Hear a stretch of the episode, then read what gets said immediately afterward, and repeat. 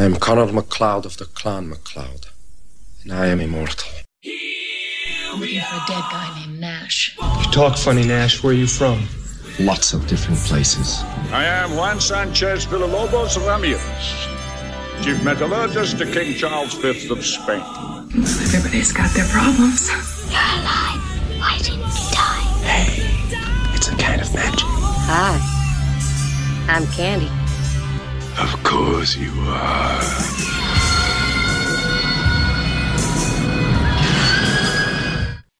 Hello and welcome to another Time McLeod, the only podcast, to our knowledge, dedicated to delving into the uh, the wonder that is the 1986 cult classic Highlander, minute by minute, well, scene by scene. I'm your host, Rob Wallace, and as always, I'm joined by my kinsman, Mr. Rob Daniel. And as always, it is a pleasure to be here. And uh, today, I'm very happy to say that we are joined uh, by a very special guest, Cameron Harrison of the Green Shirt podcast. Hey guys, that's me. Thank you so much for inviting me back. Well, thank you for coming back. Um, yeah, I've been looking forward to doing this one ever since we uh, ever since we discussed it. Oh man, every anytime that like imposter syndrome starts to creep in, I just think the two Robs invited me back for these two scenes, and and it evaporates.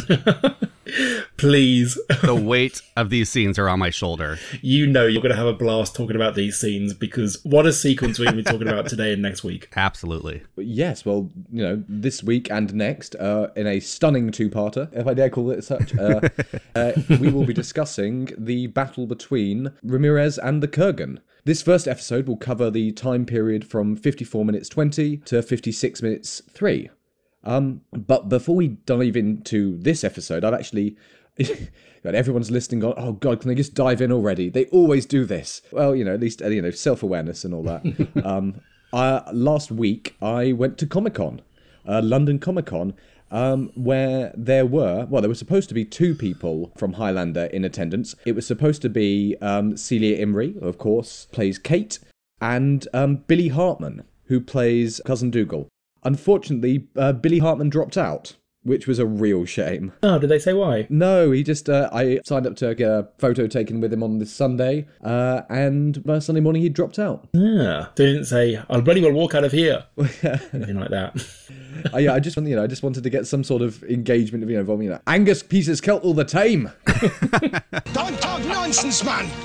I beat my kilt the first time I went into battle! Aye. Angus pieces kill all the time.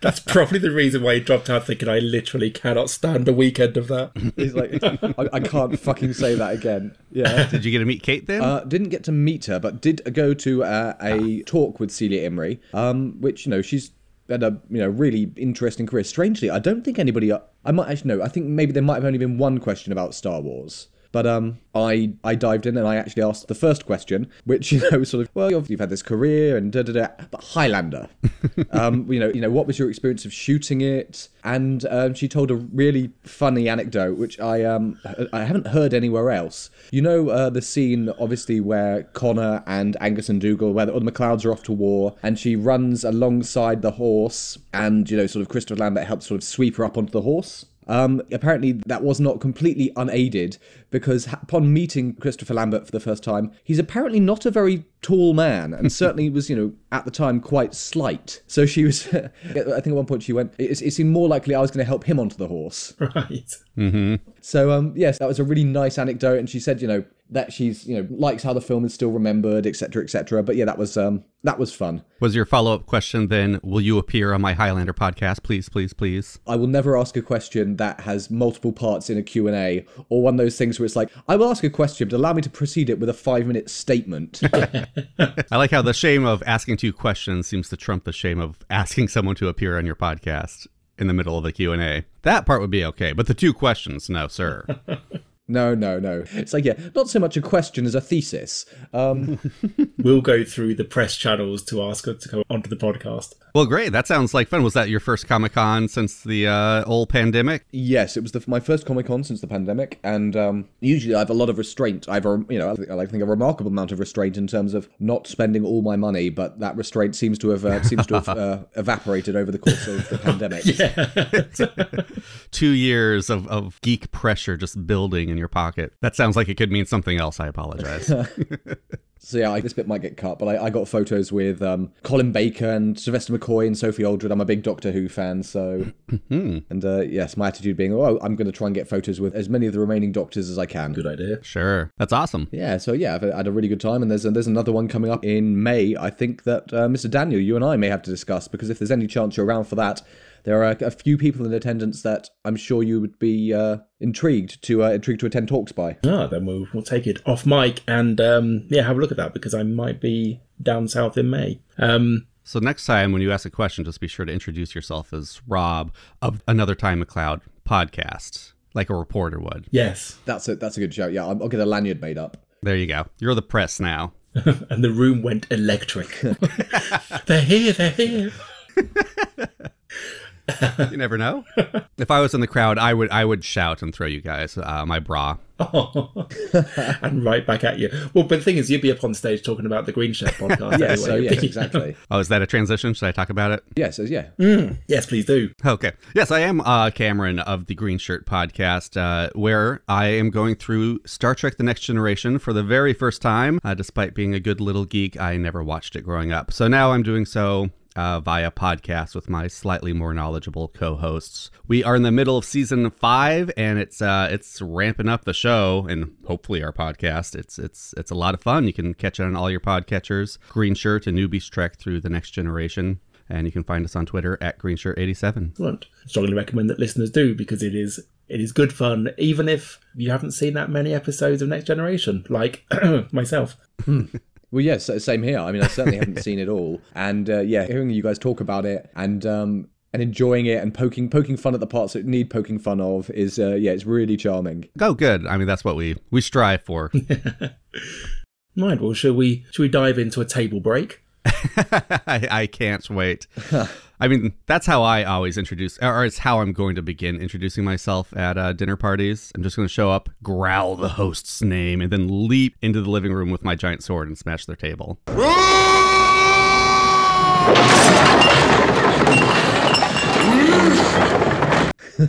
Yeah, I'm I'm still. I mean, it's a hell of an entrance, but I'm not entirely sure why the Kurgan does that here.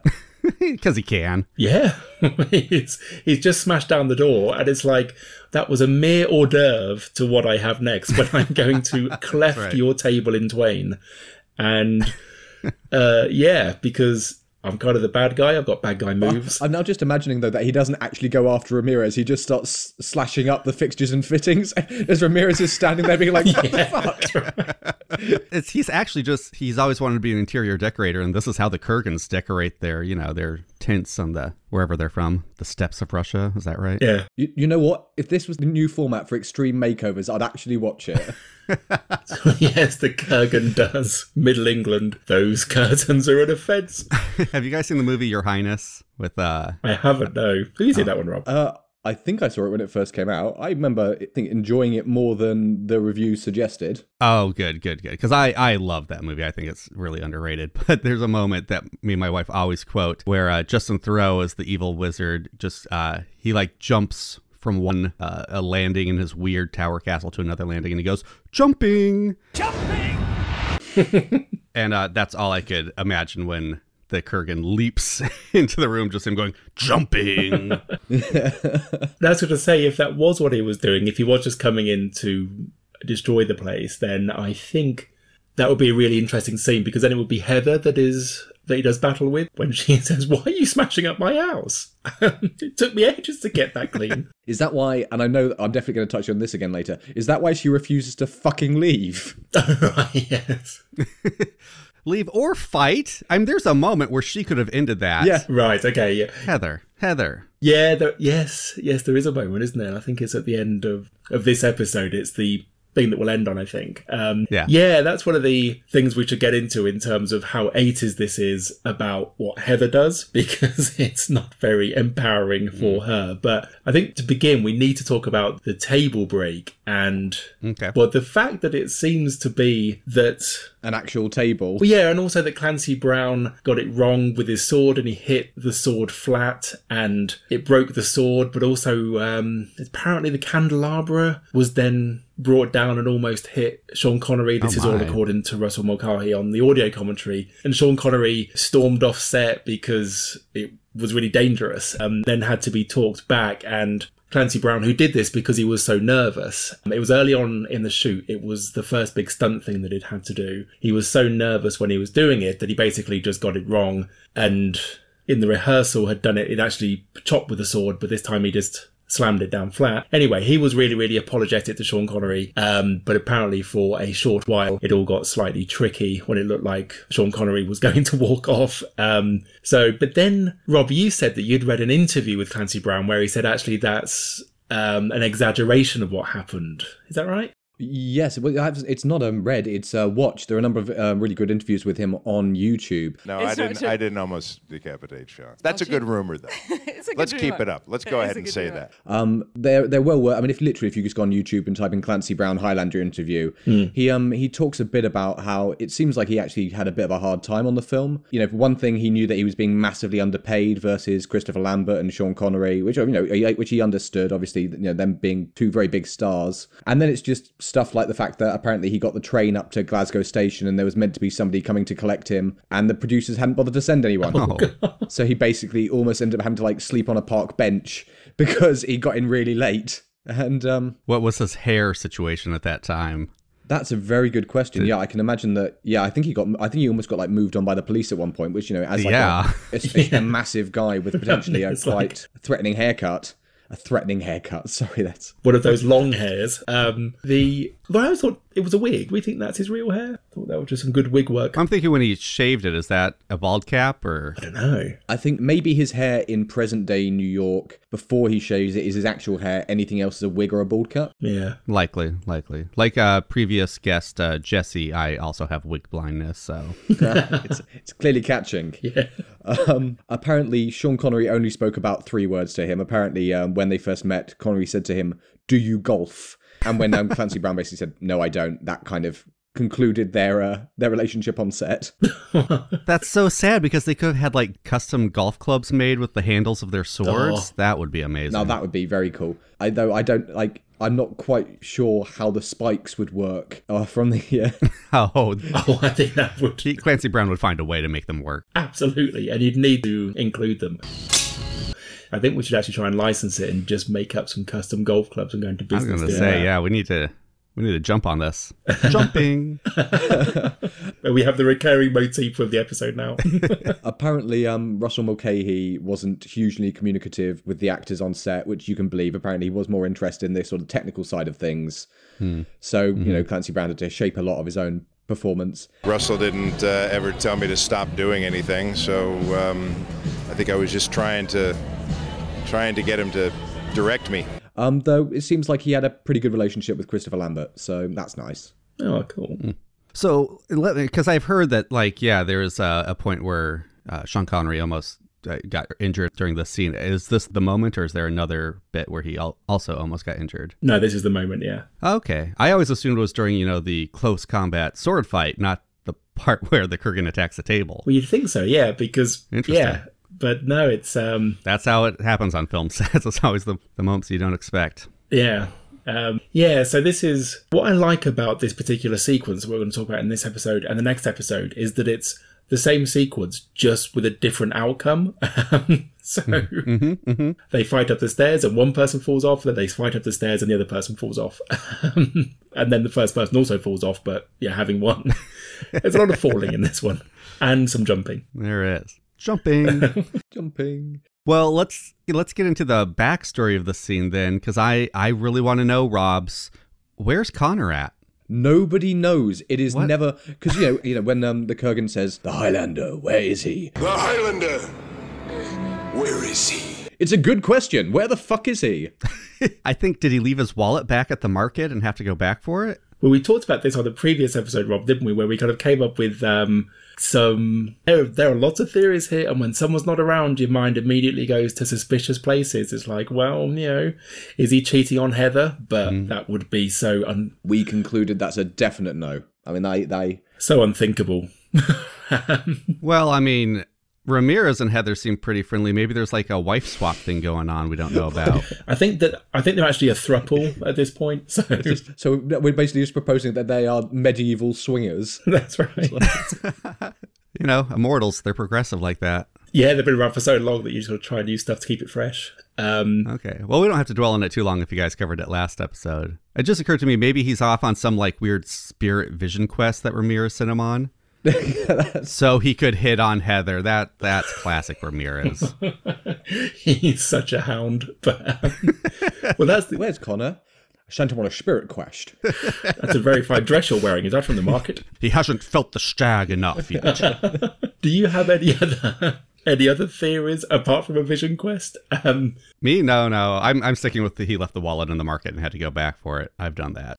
Yeah, I, I think I think he left his sporran at a, at a swingers party. That they're uh, yes, he left the keys to his horse in the bowl and had to go back. well, that, one He's didn't. the horse. I'm sorry. It, it it took a while, but I, I moment. appreciate it. Yeah, so it took a while for the shoot to open up on that one. I can only apologise. hey, any landing you can walk away from. Yeah. This is yeah. This is this is we we at another time McLeod enjoyed the uh, the base jumping of comedy. Yes, that's right. It's like it's jumping. Jumping.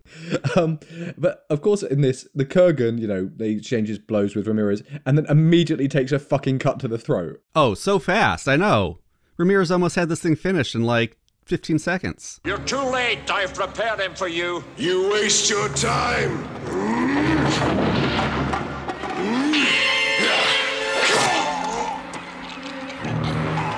And I feel like he could have gone in for the the final blow right then. He had a moment. He just had to like do his little peacock flourish. Yeah, which actually I think that's a really neat cut between Connery and his stunt double there, because it's stunt it's his stunt double hmm. who's twirling the blade, and then you know, and then it's almost almost seamless the cut between him and Connery. Yes. Um, I love the expression that Clancy Brown makes as he's holding his throat, kind of bugging out. He looks to me a bit like um. I, and I don't, I don't know if you um if you know this comedian um Cameron he looks to me a bit like Rik Mayall at that point Hmm. I don't know the name, but I think well, there's a lot of comedians with bug eyes, so maybe I know him by by sight. Yeah, I I wouldn't have put that together on, but um, I But I agree. I, I, I love that scene too, just because you see how panicked he is. Like this is probably the closest the Kurgan's been to death since the first time he died.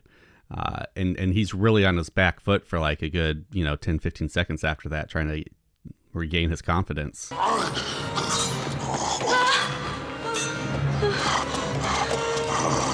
Yeah, it's a good. Also, I mean, uh, Clancy Brown, I mean, just have we talked about, have you talked about just how great his eye acting is? yes It's so good. I mean, not to bring in the last scene, but when he says Ramirez, like his eyes say it all too. Yes, it's um yeah, he does do well, he's a very expressive actor throughout this scene. Um and the dialogue is kind of well there's there's a few good lines of dialogue, but this is all just action, isn't it? And it's um it's mostly grunts and now you dies. yes, and in fact the only one that I wrote down was my cut has improved your voice. You cannot win, Ramirez. I am the strongest. My cut has improved your voice. Um Oh, that's good. Yeah. but that was the only one. Although, do you get does does his voice change between the two? not significantly Because it would have been nice if like this was like explaining why the Kurgan sounds different in the present than he did in the past in the first scene we saw him in. But yeah, I, I, I don't really feel they leaned into that too much. I, I think that might end up playing like a bit too much of a gag if in the earlier scenes in the past he's got quite a high voice or quite like a I'm not saying he, he, he sounds like that. where is he Ramirez. Ramirez yeah. might be somewhat lacking in gravitas But I wondered if in the if in the shoot they thought they were going to add a bit of a gurgle to his voice or something like that, because obviously he would be um, choking on blood a little bit because it would be bleeding, and then decided not to go with that. well they because they, would had to spend all their time ADRing Chris Yeah, that's right. Yes, yeah. Sorry, sorry, Clancy. Your ADR sessions just keep getting pushed back. Chris can't get that Scottish accent. yeah, so we're going to go with the live record in the end, Clancy, because that's fine. yeah, I was wondering like if his wound must have healed up pretty quick because like those grunts and then he talks later. I'm like that it does.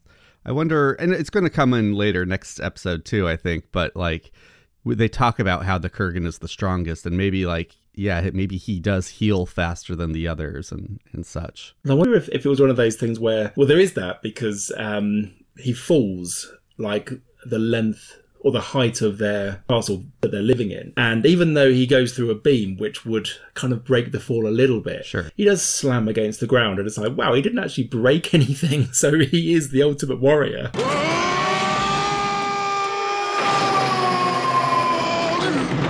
Also, yeah, break his back a little bit.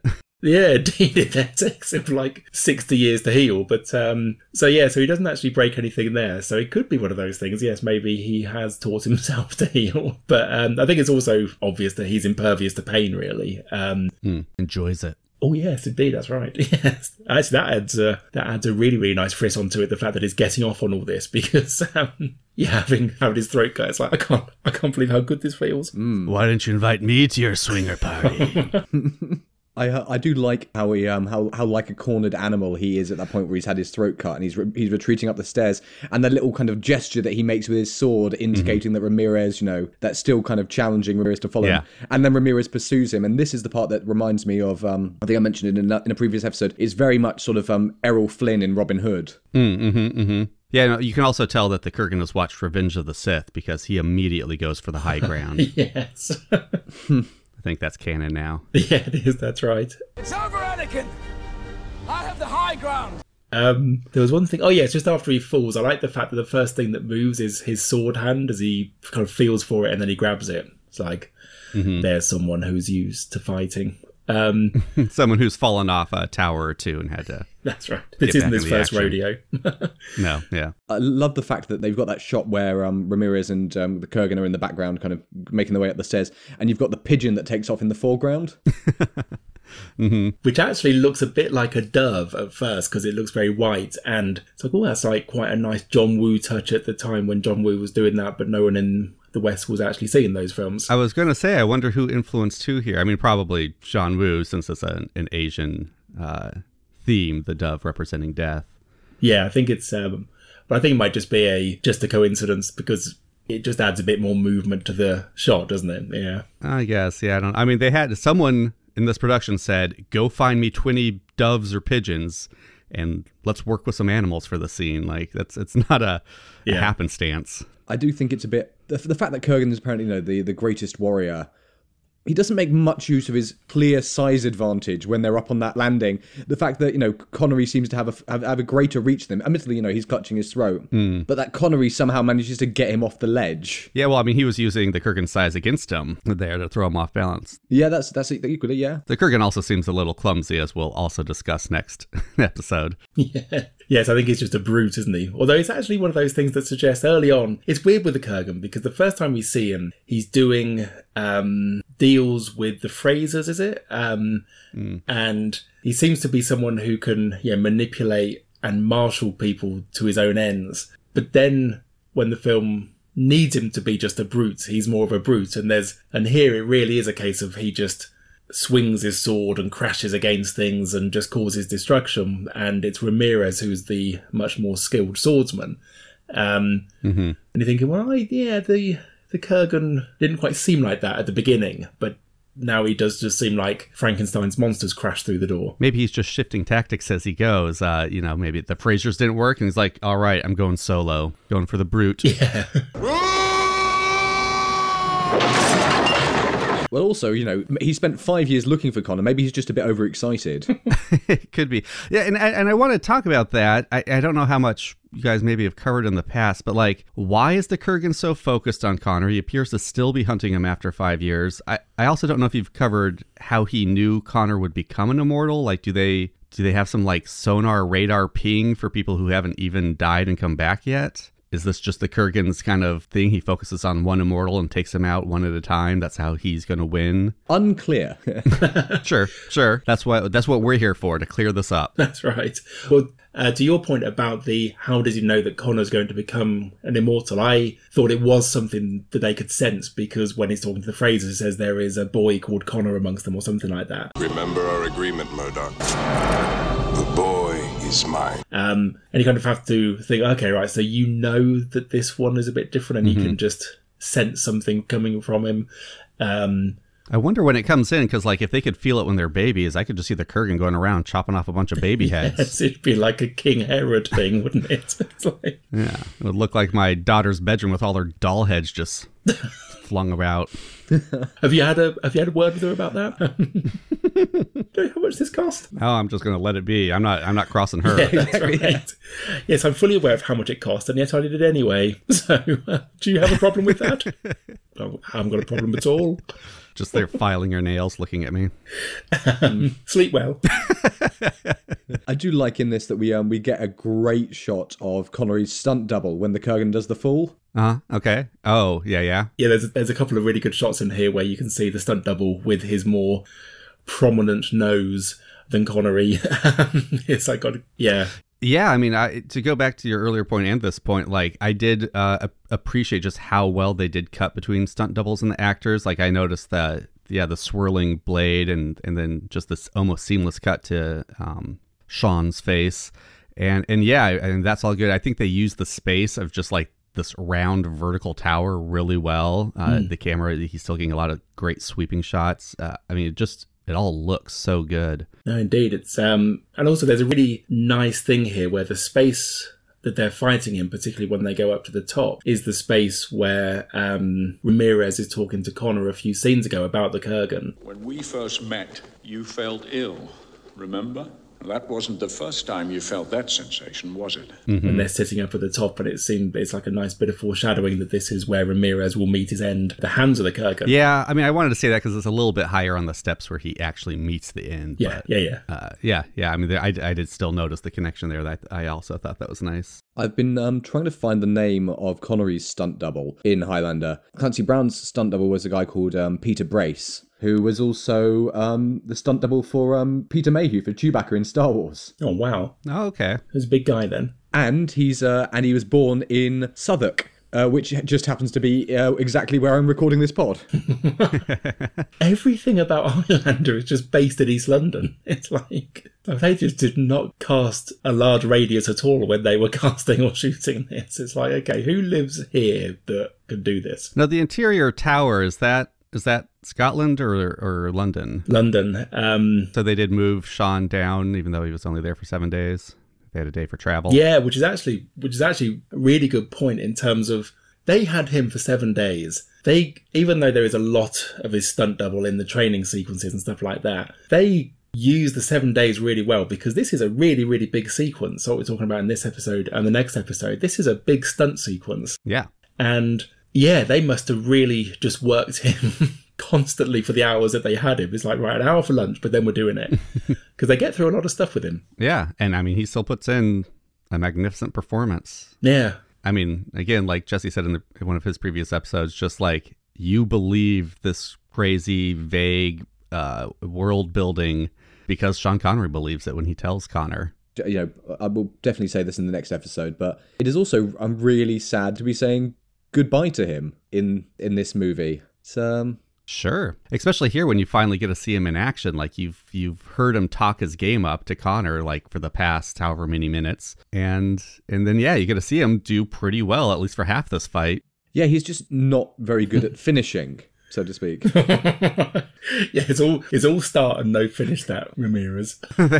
yes. Um, I'm pretty sure you guys have brought up uh, Bob Anderson, right? He did the uh, the sword work on this movie. Yes. Yes, that's right. Who all you know famous for Lord of the Rings and Star Wars and going back to Errol Flynn, did he? Yeah, he did. That's right. It's um. Do you know the film he did with Errol Flynn? I'm I'm not sure. Uh, the Master of Ballantrae. I certainly do not have Wikipedia open right now. I just pulled that out of my brain meat. That is why you're a great guest, because you do the hard yards that we don't. yes, you definitely worked with Errol Flynn. Oh, The Princess Bride. Also, that's right. He did that. Yeah, I mean, he's any movie known for its sword fights he was part of. Yeah, he was. Um, so he did stunts. He was a stuntman to begin with, and then seemed to move into sword. He was a sword master, but also like a fight choreographer and a fencing coach, and that seemed to be the niche that he moved into because he did stunts on From Russia with Love and Guns of Navarone. Oh. Also, The Empire Strikes Back and Return of the Jedi. Mm-hmm. Um, but was the Barry Lyndon fencing coach and was the Swordmaster, obviously on Highlander, and the Princess Bride, and Highlander the series, the Mask of Zorro, and the sequel, which was that called The Legend of Zorro? I believe so. Pirates of the Caribbean, Three Musketeers. Yeah, and all the Lord of the Rings films. And he actually died relatively recently. He was born in uh, 1922, died in 2012. Um, yeah, he seemed to know his stuff. Oh, oh, he did that fencing scene between Madonna and James Bond. Oh, did he? Oh. Yeah, Die Another Day, right? That was yeah, that was that movie. Yeah, yeah, indeed the best one. Just kidding. No thanks. I don't like cockfights. So yeah, I mean, and and I think I'm going to talk a little bit. I think we're going to save it for next episode, um, where I would have maybe liked to have seen the the sword play go. But for I mean, as far as just a straight sword fight goes, I, I think this is pretty good. You do get kind of uh, the difference in styles between the two men. Uh, I I do love that uh, that blade twirl Ramirez does. Did you guys? I mean, did you look up any of the sword moves people were using? Were you able to do a play by play like in Princess Bride where they name all the moves? No, that would have been a very good idea. That would have been. I wouldn't even have known how, where to begin. All I recognized was the, uh, the you know the Spanish peacock block. yeah, that's great. You're welcome. well, and we've also got the name for the episode now, so that's great. so good. Um, there is, to your point, um, Cameron, I think that you said earlier, in terms of Ramirez could have got the drop on the Kurgan after he slits his throat. There is a point when he fights towards him. Mm. But it's one of those things that it's a very, very quick shot. But then when you go back and watch it again, you realise all it is is Connery hitting the sword because Clancy Brown's not really moving the sword; he's just holding it, and Connery's just hitting. It. It's like how you sword fought with your friends as kids. That's right. And Except like there was that. always that one friend who was like fighting to kill, and you're like, no, no, we're just supposed to hit each other's swords. What are you doing? I think I may have been that friend. Rob. Everything makes sense now. I did I did fencing for a bit when I was in my teens and I was all right at it, but I think I was all right at it because I was I just think I scared the other person I was fencing against. You, the Kurgan uh, uh, maneuver. yes, indeed. Yeah, the the Kurgan's approach to fighting. Did you just like grunt and growl and now you die? No, but I did smash up the furniture, so Okay. Oh, good. Yeah. That's just because you have in- incredibly bad coordination. actually it's actually because I've got incredibly bad eyesight. That's called the Connor.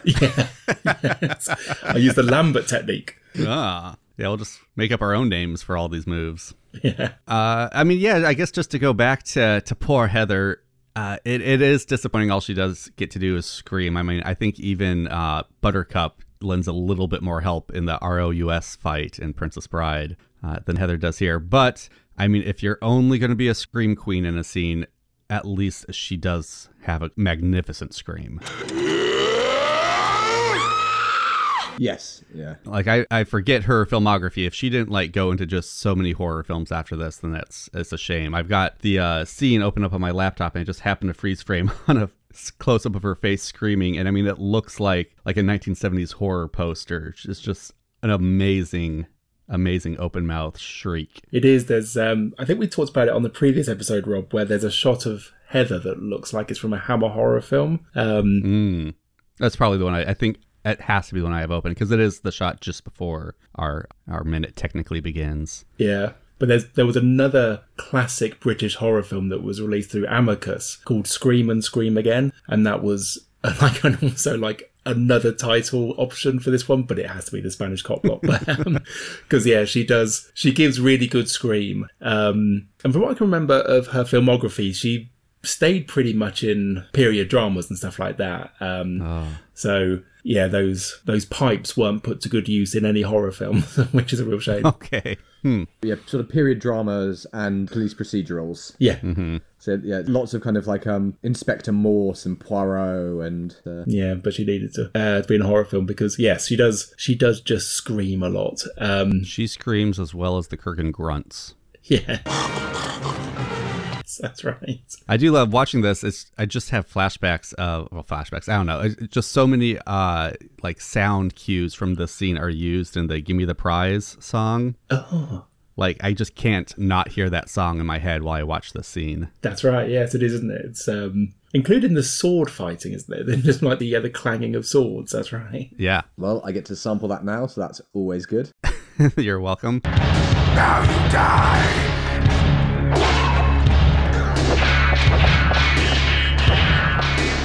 Yeah, including the um sword fighting with all the the very sci-fi sound effects when the swords clash. is uh, noticeable and and fun.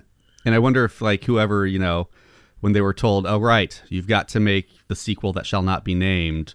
Like, what are you going to do with this? Uh, you know, you guys have talked about all the great kind of prequels they could have done, the spin-offs. Mhm. Nope. They were watching the scene, heard those like laser sound effects, and we're like, sci-fi future. That's where we're going. Yeah. And you know what? Everyone is always always saying, yeah, it's, a, it's really sad when Ramirez exits the film at the end of this scene.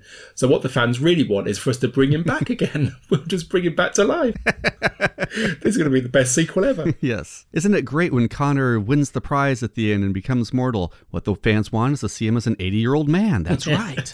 Talking a bit how you imagine the Kurgan would talk after he's had his throat cut, because the in the sequel that cannot be named, his old voice at the beginning is particularly There are some people in this world who know when to stop, and some people who don't. Which kind are you? Yeah, it's been so long. I've I've I've been tempted to go back and watch it. I, I I hate to say, but listening to your podcast has made me be like, I need to go watch that again just to see how bad it is. Mm, it's not good. Yeah. It's dreadful. Um, but I think we will do an episode on it at some point because you have to cover it off because it is Oh sure. yeah, widely known as the worst sequel of all time. And actually, the last time I watched it, I made the mistake of watching the director's cut because what I can remember about it was that it's rubbish, but it's short. Mm. And suddenly it was just under two hours, and it's like, oh no, what's what's this? And it was the it was the director's cut, which apparently tried to fix the issues, but it couldn't, and it's so it's just rubbish and long now. well, we don't need to dwell on it too long. Then just uh, no. It's just all those laser sound effects when the swords were clashing. I do, I do have uh, one question about uh, obviously when the Kurgan falls here. It looks like he's almost like done a rotation in the air, but still manages to land on his face. Yeah, you see him flip to his back, both forwards and sideways, and each, like he's in a different position in each cut. Yeah, it's, it's not that long a drop though. You know, uh, there is obviously you know imagining the uh, the record scratch, and all of a sudden you know freeze frame. Kurgan looks into camera, and goes, "We are probably wondering how I got here." what I was saying, because yeah, and like each shot, it looks like he's going to land a different way on the ground, and so maybe this is like the multiverse splintering, and like depending how he fell, this whole scene could have played out differently. And one, Heather did run up and grab the sword and cut his head off in the time that she could have, and saved everybody. Yeah, but that wouldn't have made as good a movie. But that's the thing, isn't it? Just talking about how kind of ultimately useless Heather is in this scene, there is a point when he is out for the count, when it's on the floor, yes, and uh, to your point, it's like, Heather, little help.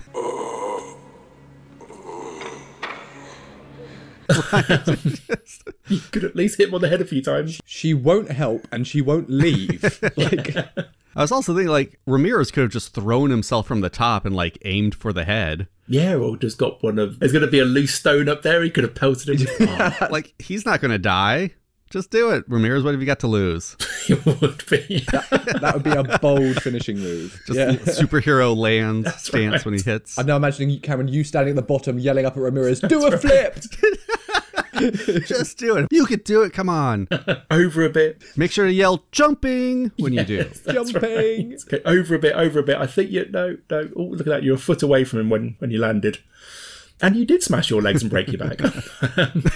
well, um, I got I got such good feedback from you guys last time when I did research on Heather's name. I have pulled up all of uh, Juan Sanchez Villalobos Ramirez's names meanings. Have you guys covered those in any episodes yet? We have not. Ah, shall we? Again, this is great. This is why you're on because of this wonderful research. So let's remember that Juan Sanchez Villalobos Ramirez did choose his own name because he was born Egyptian. So this uh, peacocky uh, Spanish name is of his own choosing. Juan means God is gracious. Sanchez is sanctified or son of sanctified, but yes. Uh, Villalobos, as you might be able to guess, is city of wolves. And Ramirez is wise protector, aka mentor. Ooh. Uh, so not only do are these some of the most just Spanish sounding names you could apply to someone, a character that who you want to be Spanish. Uh, yeah, they do all kind of seem to fit his his persona. Well, now, do you know, now you've inspired me, and uh, I may well end up not doing this depending on how time intensive it is. uh, I now want to go through and find the equivalent names in Egyptian and see if we can Mm. reverse. Actually, I do. Actually, I think I think in canon he was. I think in canon his name was Takne in ancient Egypt.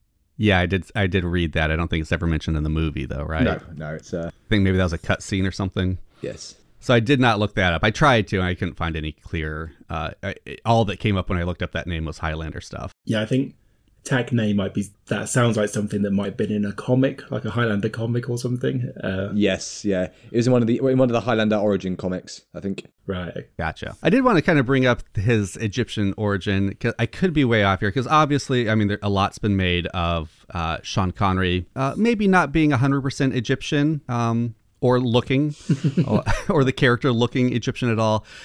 And so, you know, I'm straining my historical uh, knowledge at this point, but from my uh, slight knowledge of like Antony and Cleopatra, the Greeks and the Egyptians did intermarry a lot and, and have children. So could he not be like the son of a Greek and an Egyptian and he just wound up looking more Greek? Yeah, I mean, It's as good a theory as any. I'm, I'm just I'm going to try to make it make sense in whatever way I can. I don't know if the timelines work out to his age, but My knowledge of that history is not good, but were there any Spanish traders that were going to Egypt at that time? And probably not at that point because that was a few thousand years BC.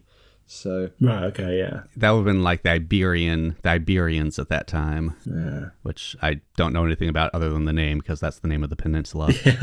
a bunch of very sketchy historical knowledge going into this, but Yeah. Well, and he just he just moved to Spain and kind of uh, adopted the name and and the culture, right? Is what I it's yeah, yeah. I got the impression of because he says he's not Spanish, he's Egyptian.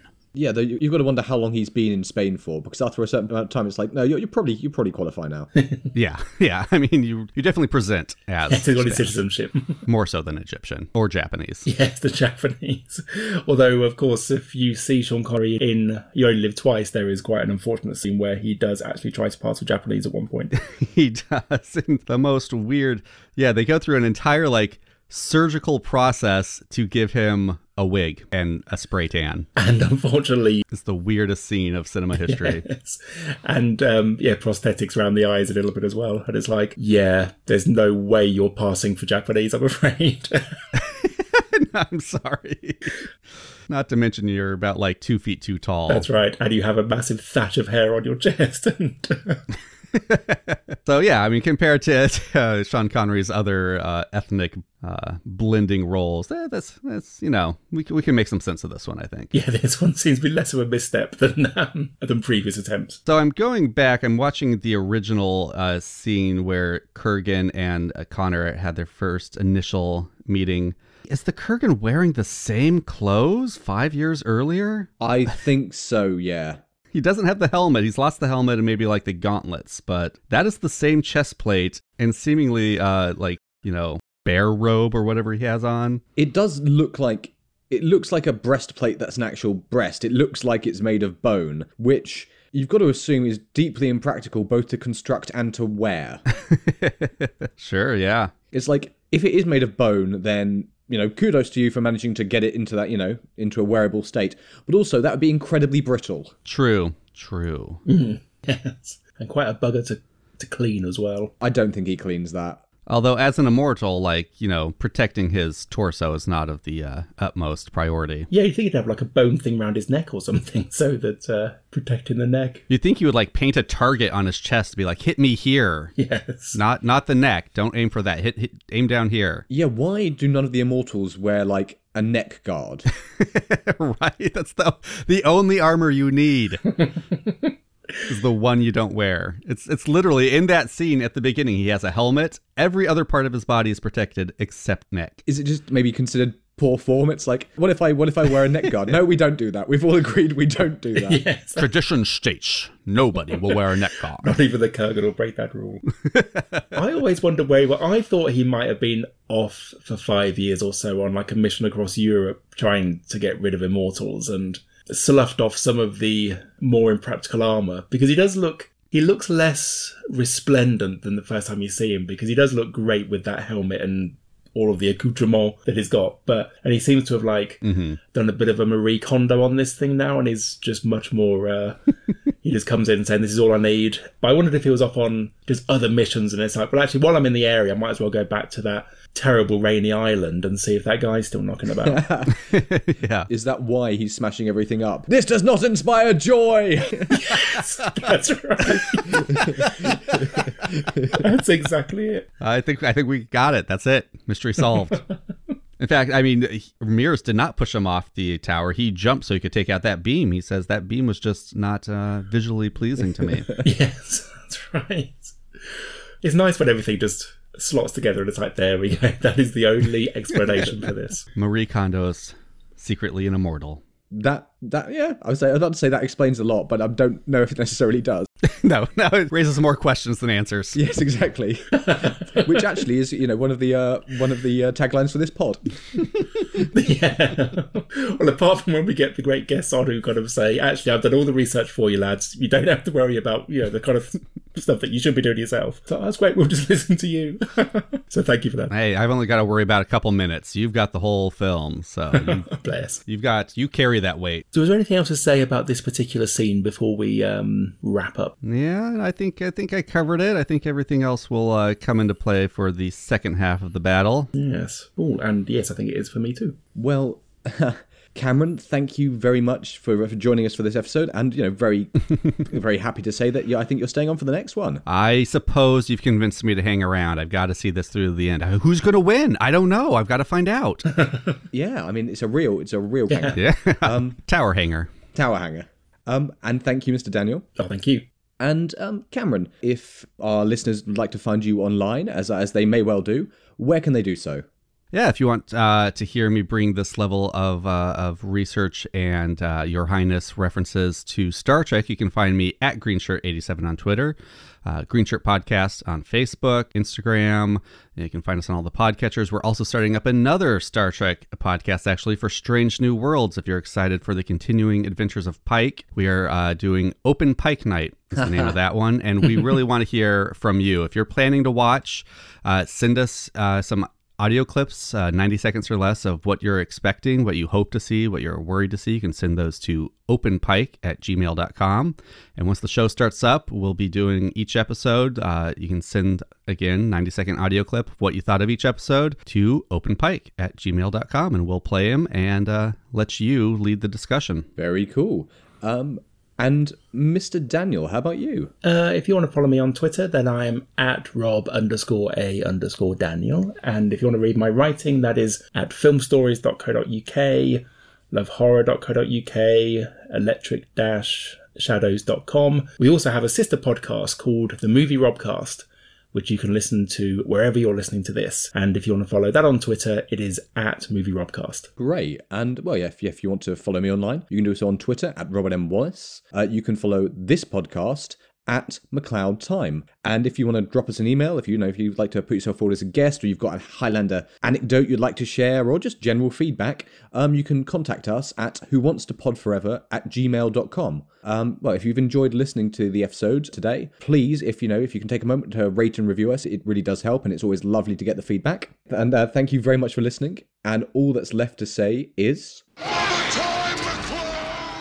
Jumping!